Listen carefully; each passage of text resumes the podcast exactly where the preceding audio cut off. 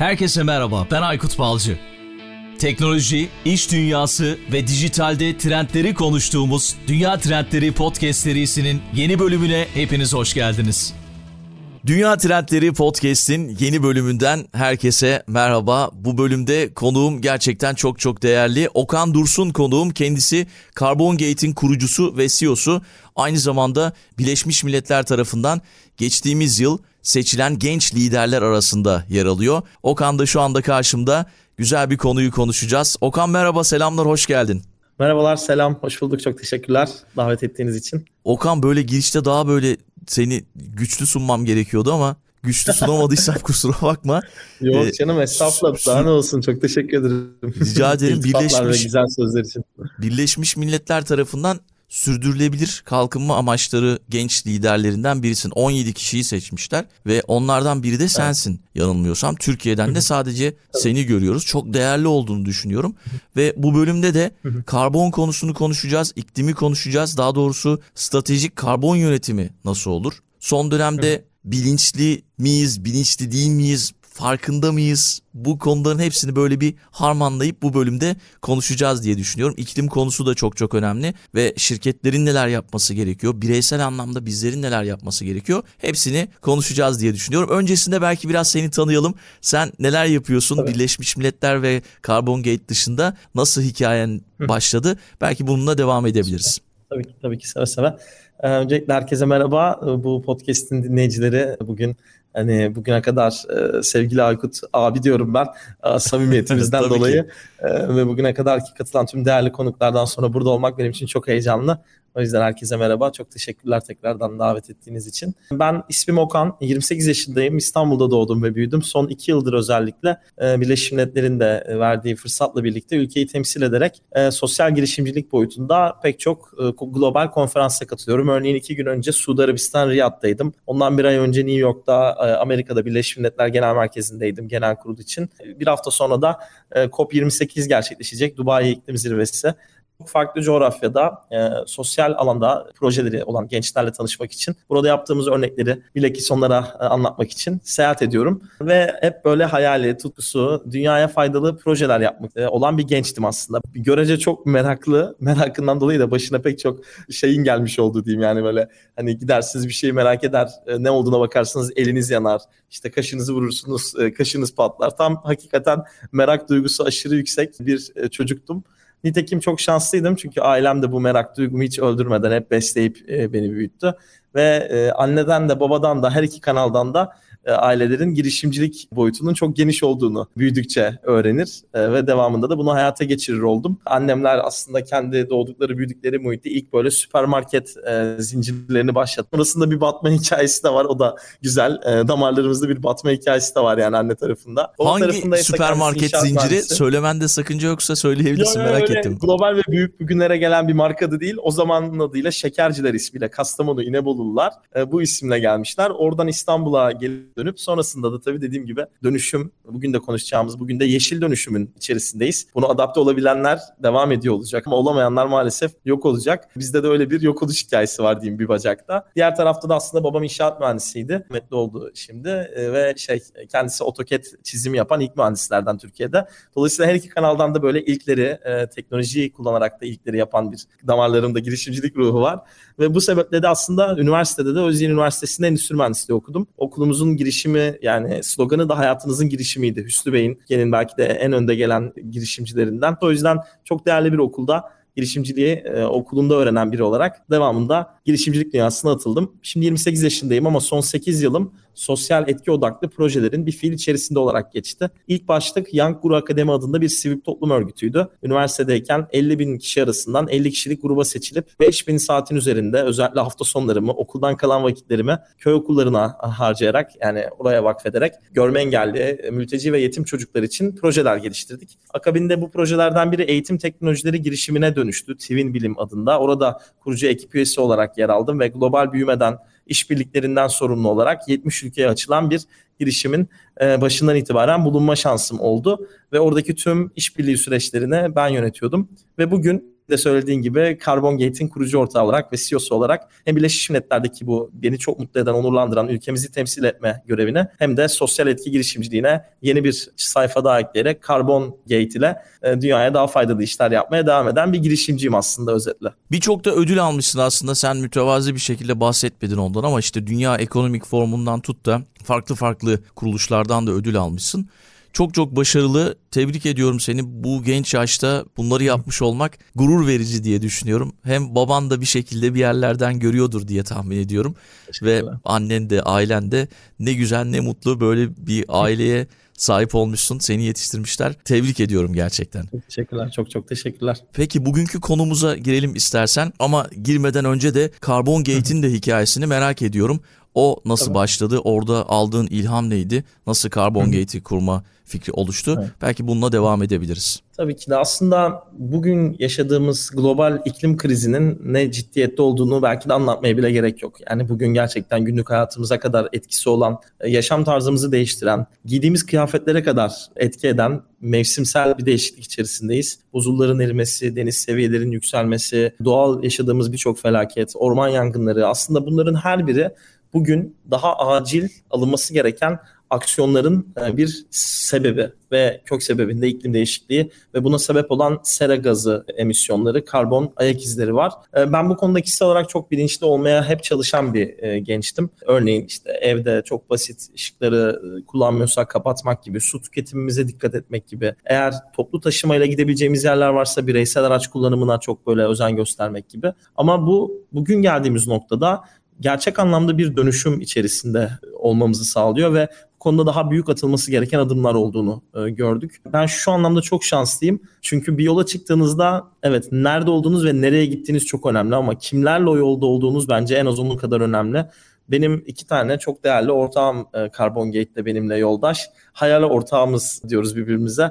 Bu kavramı çok seviyoruz. YGA'dan öğrenmiştik. Birbirimizin hayal ortağıyız ve bu Carbon Gate'le yapmak istediğimiz dönüşümse üçümüzün ortak bir hayali. Hem Samet, Samet Can Topkaya çok sevgili dostum ve ortağım hem de İlayda Baloğlu. Üçümüz aslında hem YGA'da devamında Twin Bilim'de 9 yıla yakın hem dostluğumuz olan hem de sahada bir fiil, gönüllü projelerde, girişimcilik süreçlerinde beraber çalışmış üç arkadaşız. Ve bu sürecin sonunda hep şunu hissettik. Bugüne kadar sahip olduğumuz beceriler ne mutlu ki bize bahşedilen birer hediye ve bunu sahada çalışarak geliştirdik ve bugüne kadar e, ne mutlu birçok başarıya bizi götürdü. Peki bunun geriye dönüşümü, dünyaya faydasını ne zaman ve nasıl sağlayacağız dediğimizde üçümüzün de dert ettiği problemin iklim krizi olduğunu fark ettik ve e, bunu detaylandırdığımızda da Carbon Gate'i kurmalıyız. Carbon Gate ismi de bu arada sürdürülebilirliğe açılan kapı anlamından geliyor bizim için. E, dünyada ve Türkiye'de çok değerli firmaların bu anlamda çalışma yürüttüğünü de gördük. Kimilerinde eksik noktalar fark ettik, kimilerinde çok güçlü iyi noktalar fark ettik. Kimilerinde de hiç olmayan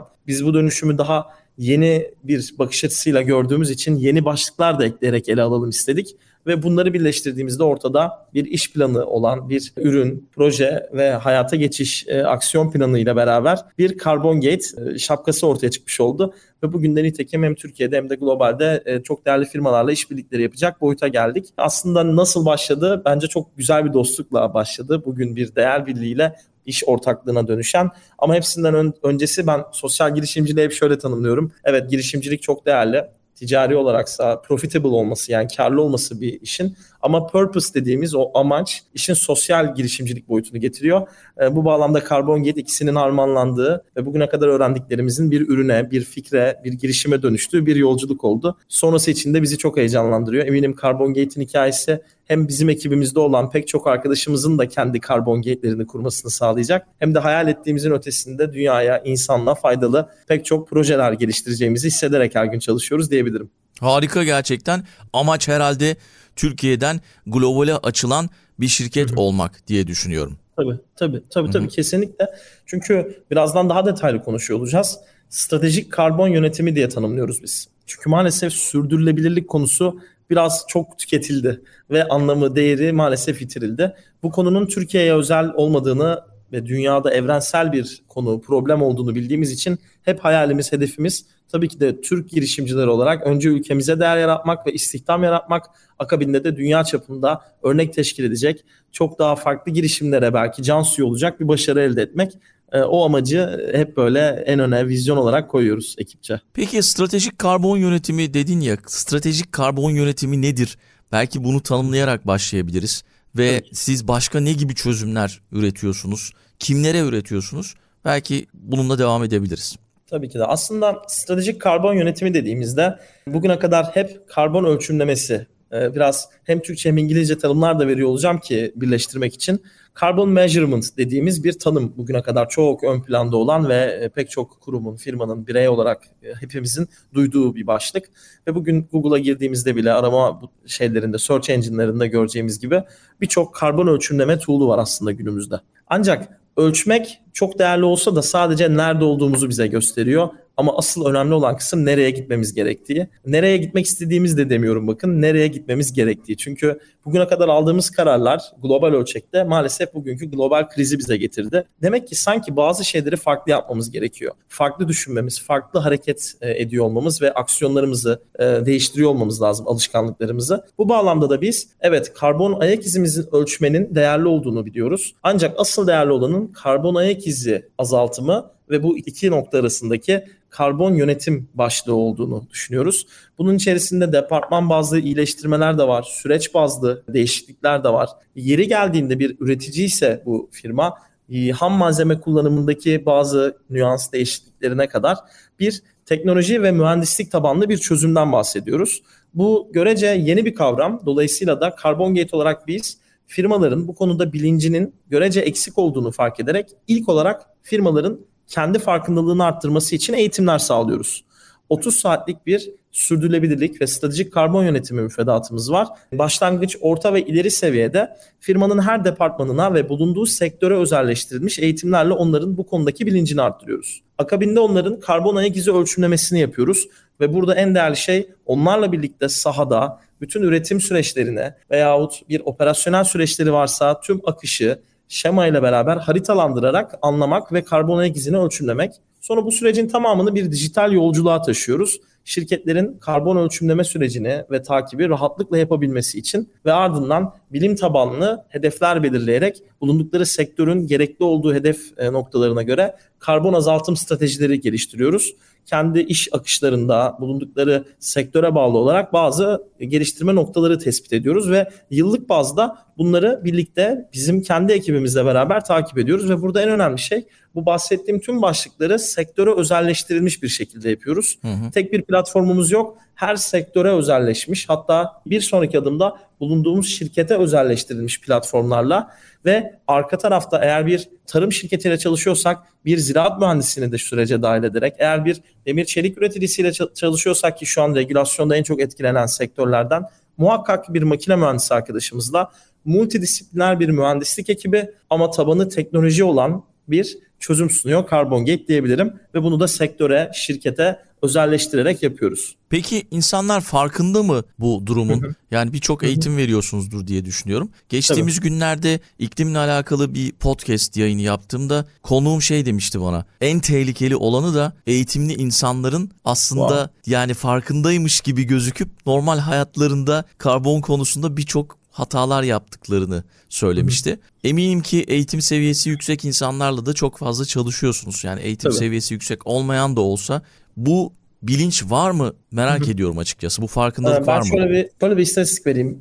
En değerli e, nüfus şu an dünyada da aslında e, odaklanılan genç nüfus. 1.8 milyar genç nüfus var e, dünyada ve şu an her 3 gençten sadece biri sürdürülebilirlikle ilgili konulara hakim ve farkında. Bu kadar büyük bir açılımın olduğu dönemde bireysel farkındalığımız maalesef dünyaca düşük. E, bu Türkiye'ye özel ya da e, bulunduğumuz sektörlere özel bir konu değil. Dünyanın her coğrafyasında maalesef farkındalık düşük. Burada biz bir şirket dönüşümünü, yeşil dönüşümü, yeşil mutabakatı konuşurken çok doğru bir noktaya parmak bastınız. Aslında bireysel farkındalığı konuşmamız lazım. Çünkü hangi programı konuşursak konuşalım temelinde çözüm hep eğitimde bitiyor. Ee, ve biz bir eğitim teknolojileri girişimini de deneyimlemiş bir girişimciler olarak bu konunun da önce eğitimle başladığını e, çok hızlı bir şekilde fark ettik. Farkındalığının ne kadar düşük olduğunu, dediğiniz gibi bu bir bugüne kadar alınmış eğitim sistemine göre hangi eğitim seviyesinde olduğundan da bağımsız. Bu bireysel olarak hepimizin inisiyatif alıp öğrenmesi gereken bir konu. Çünkü okullarda bize sürdürülebilirlik ya da su tasarrufu, enerji verimliliği gibi konular bu hassasiyetle öğretilmedi. E, bu o çağın gerekliliği olmadığı için de bugünden sonra günden güne arttığını göreceğiz. Ancak farkındalık maalesef düşük. Bunu bilmek güzel. Bundan şikayet etmek yerine evet bunu nasıl çözeriz'i konuşmalıyız biz girişimciler olarak. O sebeple de biz bu modülü ekledik ama her seviyede dediğiniz gibi e, yönetici seviyesinde de sahada çalışan arkadaşlarımızla da görüştüğümüzde bu farkındalığın genel anlamda düşük olduğunu gördük. Ama şunu da söylemeden geçemeyeceğim. Bazı şirketler var ki, bazı sektörlerin öncüsü şirketler bu konuda hakikaten çok öndeler. 10 yıldır, 15 yıldır kendi iç departmanlarıyla bu konuyu ölçümleyerek azaltım noktasında yönetimsel anlamda stratejik karbon yönetimi bağlamında kendi içinde almış. Kimileri globalden Türkiye ofisi olan firmalar ama kimileri gerçekten Türkiye'de doğmuş ve Türk holding boyutunda büyük şirketler. Onları görmek de bizi çok mutlu ediyor. Çünkü onların ayak izlerini takip ediyor diğer bütün firmalar. Ama bu dengeye bakarsak büyük çoğunluk farkındalığı maalesef bu konuda az olan bir çoğunluk. Onu arttırmak adına da bizler eğitim modülünü muhakkak ki sağlıyoruz. Çünkü o bilgi herkese açık bir bilgi ve bugün yapay zekanın da getirdiği birçok faydayla aslında bilgiye ulaşmak çok kolay. Ancak bu bilgiye ulaşma motivasyonu maalesef biraz eksik kalabiliyor bizlerde. O bilgiye ulaştıktan sonra da ikinci soru geliyor. Bu bilgiyi hangi amaç için kullanacağız? Dünyaya faydalı bir amaç için mi yoksa zararlı bir amaç için mi? Biz onun faydalı, zararsız olması için e, insanlara teşvik etme noktasında elimizden geleni yapıyoruz. Hı hı. Yani bu işin bir Black Friday olsaydı eminim ki herkes duyardı diye düşünüyorum. Valla çok güzel tabir ettin. ee, kesinlikle. Belki de olmalı. Bize bile güzel bir fikir. Yani gerçekten belki Carbon Gate'in vizyonu olarak yılın belki bir haftası e, belki Green Friday olmalı yani. Biz bu Black Friday'in tüketim çılgınlığını protesto etmek için belki böyle bir şey başlatabiliriz yani. Bugünden evet, güzel bak, bir Green, olarak. Green Friday güzel bir şey bulduk ha şu anda. Bak buradan güzel bir fikir çıkabilir Okan. Kesinlikle öyle yani bu podcast dinleyicileri belki dinlerken bizim Green Friday kampanyamızı da takip edebilir. Şu an olmayan bir kampanya ama çıkınca düşüneceğiz üzerine. Yani bunu düşünelim bak güzel çıktı fikir. Çünkü yani şu anda her yerden bir mesaj geliyor Black Friday, Black Friday diye. E, bu neden olmasın ki biz de böyle bir şey yapabiliriz ki siz hani hem şirketler tarafında çalışıyorsunuz ve diğer tarafta da işte kullanıcılar ya da müşteriler mi diyelim işte ne tabii, diyelim tabii, onlar için müşteriler diyelim. İnsanlar tabii, karbon ayak izine dikkat eden şirketleri tercih ediyorlar Avrupa'da. İşte doğru, doğru. ve bir takım böyle web sitelerinde logolar görüyorum. Türk Standartları Enstitüsü gibi. Sen de Almanya'yı yakından takip ediyorsundur ya da Avrupa'yı. Bizim Öyle. böyle Türkiye'de yani karbon ayak izini takip ediyor, azaltıyor, standartlara uygun şekilde yol alıyor şeklinde böyle damgalar var mı? Bu tip şeyler var mı şirketler için? Yavaş yavaş başlıyor. Yani daha çevreci ürünlerin satılacağı pazar yerleri de olmaya başlıyor veya mevcut pazar yerlerinde yeşil etiket dediğimiz daha çevreci şartlarla müşteriye bu ürünü ulaştırdığını taahhüt eden firmalar doğuyor.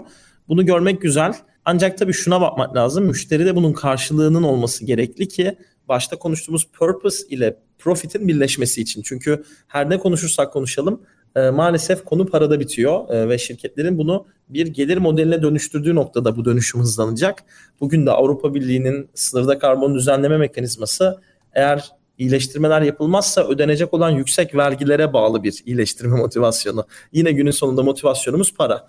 Dolayısıyla da bazı e, pazar yerlerinde bunun arttığını görsek de Avrupa'daki kullanıcı tüketici alışkanlığının daha yeşil ürünlerde fiyatı biraz daha yüksek olsa bile daha eğilimli olduğunu görüyoruz. Ama bunun Avrupa'dan daha farklı coğrafyalara, Türkiye'ye gelmesi için görece daha zamanın olduğunu görüyoruz hep birlikte. Yani işte ben Avrupa'da görüyorum insanları bilinçlendirmek için işte bir gün mesela kesinlikle aracınızı kullanmayın otomobilsiz gün gibi günler yapıyorlar. Tamamen toplu taşımayı kullanın veya yürüyün eğer yakınsa iş yeriniz gibi. Orada işte çevreye biraz daha duyarlı olması için insanların herhalde. Onun dışında ikinci el kıyafet konusunda çok evet. fazla insanlar teşvik ediliyor. Evde bir takım teşvikler var. İşte geçtiğimiz günlerde yine Almanya tarafında görmüştüm. Günde 10 dakika duş alırsanız bunun yıllık maliyeti 500 euroya yakınmış yanılmıyorsam. Evet. Yani bu da 1.50 euroya bir duş alırsanız 1.50 euro falan bunun hesabını yapmışlar yani. Şimdi buradan şeye geleceğim. Yani siz hangi sektörlerde daha çok çalışıyorsunuz? Her sektörün buna ihtiyacı var mı? Bu da merak ettiğim konulardan biri açıkçası. Tabii ki. Öncelikle her sektörün bu konuda bir bilince, farkındalığa bulunduğu noktaya göre de bizlerin sunduğu iyileştirme çözümlerine ihtiyacı var.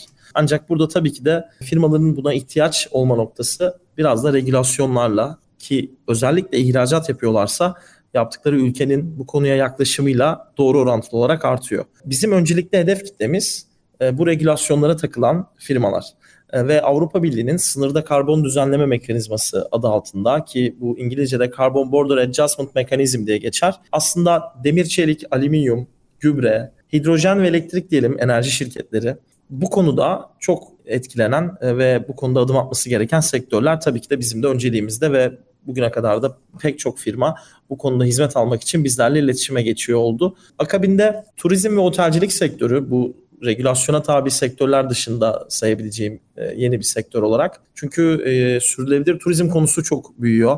Bizler bir otele gidip konakladığımızda bıraktığımız karbon ayak izi de aslında çok kıymetli ve değerli. Bunu azaltabilmemiz otellerin de dönüşüm içerisinde bu konuya yaklaşımıyla azalabilecek bir e, başlık. Dolayısıyla biz bu konuda da özel projeler geliştiriyoruz tekstil firmaları çünkü Türkiye'nin geçtiğimiz son 3 yılda henüz regülasyona eklenmemiş olsa da özellikle global markaların Türkiye'ye çok ciddi bir tekstil ihracatı yapan bir ülke.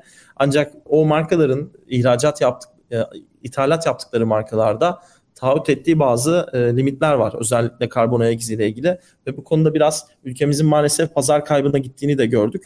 Dolayısıyla da tekstil de aslında doğal olarak karşı taraftaki müşterinin talebi olduğu için konuda adım atması gereken bir sektör. Dolayısıyla saydığım bu sektörlerle ağırlıklı olarak çok yakın çalışıyoruz ki bunlar da hem üretim anlamında hem de bizlerin tüketim anlamında çok içinde olduğumuz ürünlerin dokunduğu sektörler. Karbon ayak izine de direkt olarak etkisi olan azaltım noktasında adım atması gereken sektörlerle direkt olarak çalışıyoruz. Ama bu sektörler dışında kalan görüştüğümüz daha operasyonel ya da yazılımsal şirketler, e, yazılımsal işleri olan büyük hacimlerde firmalarda bizlerle iletişime geçiyor ve hepsiyle çalışabiliyoruz.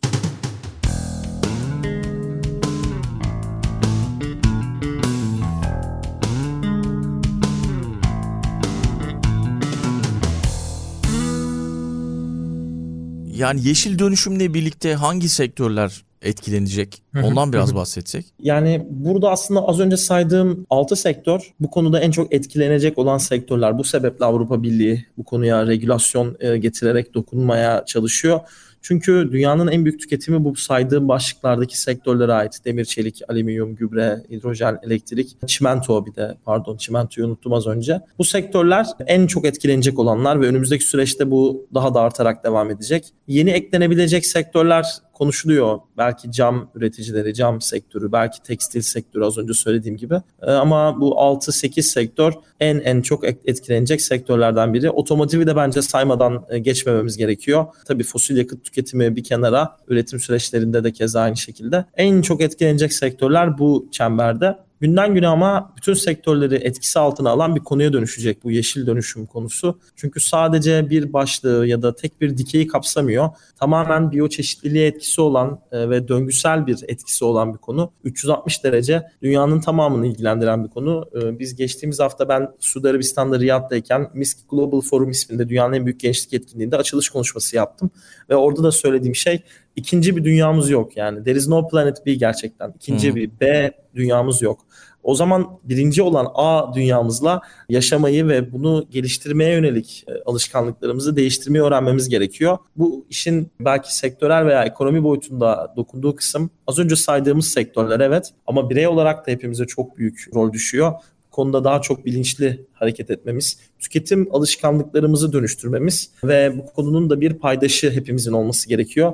Aynı değer bildiğine sahip olarak. Çünkü mış gibi yapabileceğimiz bir konu değil. Bu tamamen bizim öz farkındalığımızla ve bence kendimize de dünyaya da olan öz saygımızla alakalı bir şey. E, bu bir bütün ve sektörlere geçmeden önce bireysel farkındalıkla başlıyor ve bireyden topluma doğru e, etkisi günden güne artıyor. Önümüzdeki süreçte evet sektörler çok etkilenecek Ama bizler günlük hayatımızda bugün bile birçok farklılığı yaşıyorken iklim kriziyle birlikte günden güne daha çok etkilenen aslında bizleriz. Yani bu dünyanın misafirleri olarak insanlık e, bu konuda daha somut ve büyük adımlar atmak noktasında da bize çok büyük bir sorumluluk düşüyor bence. Yani karbon üretimini azaltacak yeni teknolojiler olmalı senin de dediğin Tabii, gibi. Daha az kesinlikle. üretim yapılmalı ve daha az kullanılmalı diye anladım ben. Kesinlikle. Kesinlikle. Az önce şeye baktım. Bu çelik sektöründen bahsettin ya. Küresel olarak çelik endüstrisinde her yıl 3 milyar ton karbon gazı salınıyormuş. Bu Evet. rakam üretilen çelikten daha fazlaymış. İlginç gerçekten. Çok. Ee, Yani birçok sektör bu konuda bilinçlenmeli ve bir yandan seninle konuşurken de kafamda başka başka sorular oluşuyor. Arada web sitelerine giriyorum. Bizim tekstil sektöründeki şirketlerin yaptıklarına baktım. Hani bir şeyler yapıyorlar mı diye. Evet yapanlar da var şimdi 4-5 tanesine baktım. Güzel güzel projeler yapmışlar. Ama mesela geçtiğimiz yıllar içerisinde ya da bu yıl içerisinde hatırlamıyorum.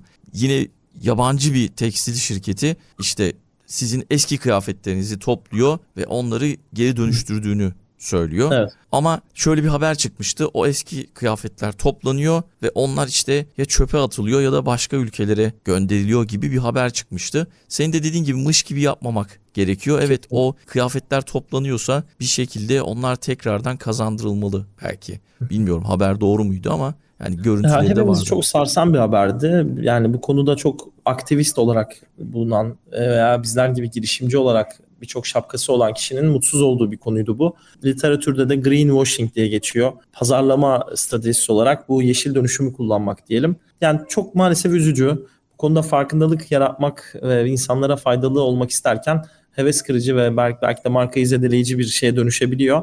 O yüzden mış gibi evet olmaması gereken bir konu tamamen içtenlikle ve samimiyetle olması gereken bir konu. Çok değerli markalar var. E, tüketim alışkanlığına faydası olan, üretilirken bu konulara çok dikkat eden. O da bence bizlerin tüketim yaparken dikkatine e, daha da geliyor olacak ve o ürünleri daha çok ter- tercih ediyor olacağız önümüzdeki süreçte. Az önce saydığımız örneklerin de sayısı umarım gitgide azalır. E, çünkü yani günün sonunda kendimizi kandırıyoruz başka bir şey değil yani. Doğru. Peki regülasyonlardan biraz bahsedelim istersen. Karbon düzenleme mekanizması diye tabir ediyorsun sen bunu galiba. Regülasyonlar hakkında neler söylemek istersin? aslında regülasyonlar bizim hangi sınırlar içerisinde olmamızı belirleyen şeyler diyebiliriz. Çünkü bu geriye döndüğümüzde aslında Paris İklim Anlaşması ile başlayan Birleşmiş Milletler'in sürdürülebilirlikle ilgili koyduğu hedeflerle iklim başlığının daha detaylandığı e, ve ülkelerin e, bu konuya artık mutabakat sağlayarak uyum sağlayacağını belirlediği regülasyonlar ve Avrupa Birliği de bu konuda tabii ki de kendi ithalat e, noktasında da yüksek hacime sahip olmasından dolayı bazı sektörlerin hatta dünya çapında bazı ülkelerin iyileştirme yapması konusunda teşvikte bulunuyor.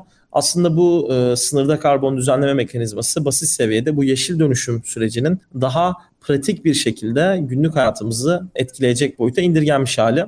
Az önce saydığımız 6 sektörün hatta ülkeler boyutundaki şu an en çok karbon salınımı e, sağlayan Avrupa Birliği istatistiklerinde Rusya, Çin ve Türkiye ilk üçte. Akabinde pek çok diğer ülkeler gelse de e, bu ülke kırılımlarının yüzdesel anlamda azaltımı ve sektörel bazda en çok karbon ayak izi olan sektörlerde de çeşitli iyileştirme hedeflerinin olduğu bir düzenleme mekanizması. Burada herkese rol düşüyor. Her ülkenin kendi emisyon ticaret sistemini kurması gerekiyor ki şu anda ülkemizde de içerisindeyiz bu dönüşüm sürecinin. Bu ne demek aslında her firmanın kayıtlı bu sistemde kendi karbon yolculuklarını şeffaf bir şekilde paylaşması demek. Ee, ve ihracat yapan firmaların veya ticari anlamda anlaşmalar yapan firmaların birbirinin karbon değerlerine ve dünyada bıraktıkları izi şeffaf bir şekilde görmesi demek. Bu da aslında sektörel bazda koyulan hedeflerin eğer üstündeyse maalesef bir vergi yaptırımı e, eğer altında ise de ticari olarak onların avantajlı olduğu bir noktaya götürüyor bizi.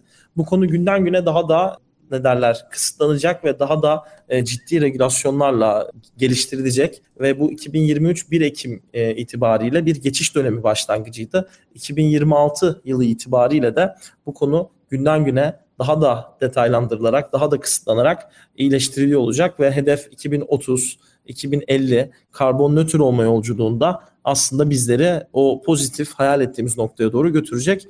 Bu karbon düzenleme mekanizmasının da aslında mekanizma olarak yapmak istediği şey ülkeler ve sektörler bağlamında iyileştirme noktalarına daha da hızlandırmak ve bu konuda firmalara teşvikler sağlayarak ki bu teşvikler daha az vergi ödemeleri veyahut maalesef altında kalırlarsa karbon noktalarında da yüksek vergiler ödeyerek bir yaptırıma dönüştürmek. Burada da aslında hani ülkemizde de bu emisyon ticaret sistemiyle birlikte önümüzdeki süreçte bu şeffaflığı ve bu konudaki atılan adımları çok daha hızlanmış bir şekilde görüyor olacağız. Peki şey mesela çimento endüstrisinde yıllık karbon üretimi bir rakam buldum ama doğru mu bu bilmiyorum. 2,5 milyar ton. Bu Doğrudur. dünya için geçerli herhalde. Değil yani ki... evet. Hı-hı. Yani çok yüksek salınımı olan sektörler.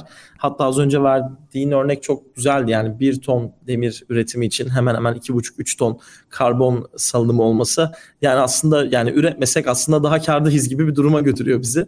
Ama işte tüketim alışkanlıkları ve mevcut talep burada o mevcut sistemi dönüştürmekten çok onu devam ettirmek üzerine. E, çimento da bunlardan bir tanesi az önceki örnek gibi. E, ve bunun önüne gelinmezse yani önüne geçmediğimiz her noktada bu oran gittikçe açılacak ve açılan bu makas çok daha zor kapatılacak. Plastiğe de baktım o da 1.8 evet. milyar tonmuş ve en çok karbon üreten ilk 5 endüstriden biri evet. ki sen demin saydın. Burada mesela diyelim ki bir inşaat şirketi size geldi bir şeyler danıştı ve siz onlara şey mi söylüyorsunuz? Daha az çelik ve daha az çimento kullanmamız mı gerekiyor yoksa bu tip akıllı tasarımlar mı yapmak gerekiyor? Bu konuda nasıl çözümler sunuyorsunuz onlara? Evet. Belki de yeni teknolojilere ihtiyaç var bu anlamda. Kesinlikle var ve burada bence çimento, inşaat sektörü üzerinden örnekleyelim. Daha sonrasında bence otomotiv de çok doğru bir örnek. Birkaç farklı örnek üstünden gözlerimizde canlandıralım. Bir tanesi evet bizim burada iyileştirme stratejimiz süreç bazlı, lokasyon bazlı ve ürün bazlı. Üçe ayrılıyor. Üründen kastımız aslında ham malzemeye kadar konuyu indirgediğimiz nokta.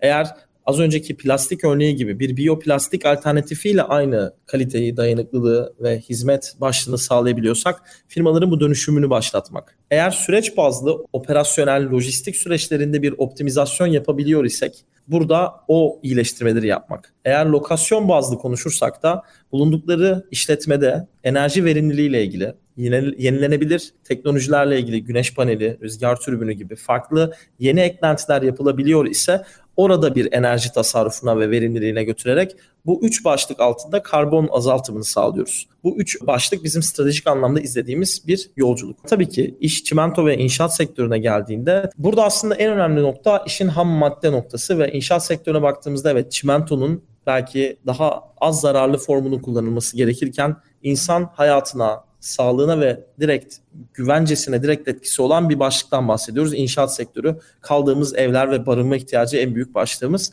Dolayısıyla buradaki bu form değişikliğini yapmak çok kolay değil. Amerika'da ve Kanada'da bu konuda çok ciddi çalışmalar yapan firmalar olduğunu görüyoruz ve bu malzeme değişikliği inşaat sektöründe çok büyük bir dönüşümünü sağlayacağına ben inanıyorum kişisel olarak. Bu da bence önümüzdeki 5 yıl içerisinde çok uzak değil gerçekten. Ama akabinde hem e, süreç bazlı hem de bulunduğumuz nokta olarak lokasyon işletme bazlı iyileştirmelerde de her sektörde örnekleri görüyoruz. Otomotive geçecek olursak da ben bir ikinci örnek olarak da onu vermek isterim. Tabii ki de fosil yakıt tüketimi otomobillerin üretim süreçlerinden de ek olarak ayrı bir karbon salınımına sebep oluyor. Çünkü bugün aslında fosil yakıtların oksijenle birleştiği noktada yanmayla beraber ortaya çıkan karbondioksit en büyük salınımı sağlıyor. Aslında hidrojenli olan formların ortaya su ve oksijenin çıktığı bu tepkimeleri sağlamanın teknolojilerini göreceğiz önümüzdeki süreçte. Tabii ki de teknoloji olarak hidrojenin taşınırlığı, e, depolanması çok kolay ve mümkün değil. O yüzden de bu teknolojik dönüşüm birazcık daha zaman alıyor. Ama önümüzdeki süreçte bence en büyük e, teknolojik devrim bu hidrojen kapasitesi arttırımı ve kullanımıyla olacak günümüzde. İşte elektrikli taşıtların e, batarya kapasitelerine ve kullanım menzillerine kadar etkisi oluyor olacak ve bu fosil yakıt dönüşümünün araç bağlamında e, bir değişime geldiğini göreceğiz. Ama burada hidrojen tabanlı depolama ve enerji teknolojileri çok büyük bir önem arz ediyor olacak. Bizler evet teknoloji el verdiği müddetçe Carbon Gate olarak bu bahsettiğim teknolojik geliştirmelerde firmaların çözüm ortağıyız. Ama eğer bulundukları sektör kendi inovasyon başlığı altında regülasyonlarla beraber eğer o noktada değil ve hazır hazır değilse bizler hemen süreç ve lokasyon bazlı iyileştirmeler yaparak onları ürün bazlı dönüşüm yolculuklarına hazır etmek e, istiyoruz. Çünkü ürün bazlı dönüşüm en zor olanı ve zaman alacak olanı. Buna dünya da hazır değil. Az önce konuştuğumuz gibi bir plastik malzemeyi bir biyoplastik alternatifle dönüştürmek istediğimizde pek çok şeyi değiştirmemiz gerekiyor. Ya da daha tekrar dönüştürülmüş bir plastik malzemeyi kullandığımızda o dönüştürülmüş sürecin ne kadar temiz bir dönüşüm olduğundan emin olmamız gerekiyor. Pek çok alt soruyu, pek çok alt problemi görüyor oluyoruz.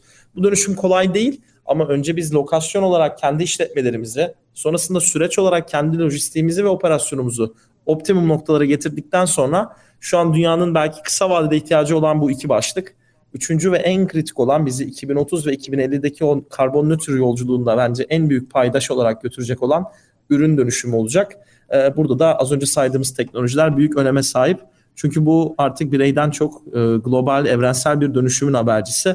Malzeme olarak dönüşümün bir habercisi. Ona da bugünden birçok firma, birçok teknoloji hazırlanıyor. Otomotivde de var, araç içi malzeme kullanımı gibi düşünebilirsiniz burada. Pek çok tekstilde de var, demir çelikte de var göreceğiz önümüzdeki süreçte. Dünyanın bu konuda ne kadar hızlı hmm. adımlar attığını. İklim değişikliğini yavaşlatabileceğimiz konusunda iyimser misin peki? İyimserim. İyimser olmamın birkaç sebebi var.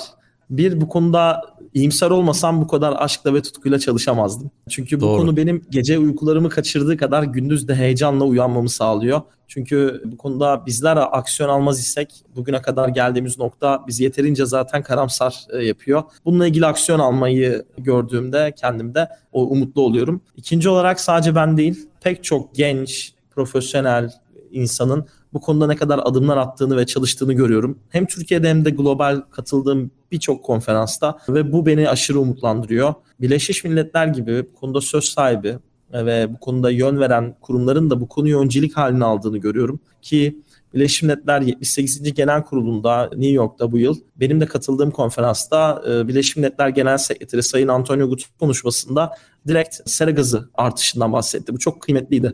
Yani dünyanın geldiği nokta ve bu konuda atılması gereken adımların ne kadar e, kritik olduğunu söyledi.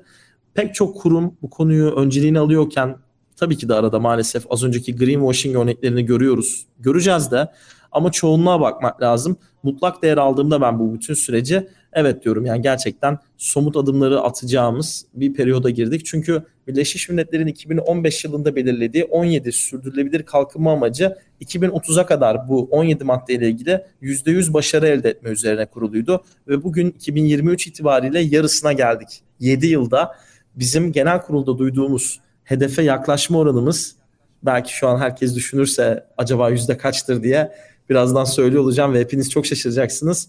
Yüzde 15. Ve bu ne demek? Aslında yarısına gelmiş olmamıza rağmen %15'ine hedeflerimizin ulaşmışız. Daha %85'lik büyük bir pasta duruyor ve sadece 7 yılımız kaldı ama Bizim bunu yapabilecek yeterince donanımımız da, kapasitemizde, de, zamanımızın da olduğunu düşünüyorum. Ve bunu genç, teknolojik konuları odağına alan bir iklim girişimcisi olarak söylüyorum. Bu konuda çalışan da pek çok arkadaşım bizim gibi e, bana umut katıyor diyeyim. O yüzden de umutluyum ve bu konuda somut adımlar atarak iklim krizini yavaşlatacağımızı hatta önüne geçeceğimize inanıyorum. Harika gerçekten. Güzel bir bölüm oldu bu bölüm ve umarım bizi dinleyen kıymetli dinleyicilerimize bir farkındalık yaratabilmişizdir. Gerçi bizi dinleyenler bu işin gerçekten farkındadır. Farkındalığı yüksektir diye düşünüyorum. Ama bir o kadar farkında olmayan insan var. Çünkü sosyal medyaya baktığımızda bambaşka şeylerle uğraşıyoruz yani. Belki vakit kaybediyoruz. Şimdi dile getirmeyeyim. Yani eminim sen de takip ediyorsundur. Twitter'da, X'te. Yani çok fazla zaman kaybettiğimiz şey var. Böyle senin gibi gençlerin ve bu işe kendini adamış kişilerin yaptığı işler çok çok kıymetli. Çok çok teşekkür ediyorum. Belki sonda şunu söyleyebilirsin. Biz birey olarak neler yapabiliriz, nelere dikkat edebiliriz? Belki bizim görmediğimiz, senin profesyonel olarak fark ettiğin şeyler vardır. Ve kendi hayatında uyguladığın şeyler vardır. Onları bizimle paylaşırsın. Sonra da bir kitap önerisi isteyeceğim senden. Sonra da veda eder kapatırız.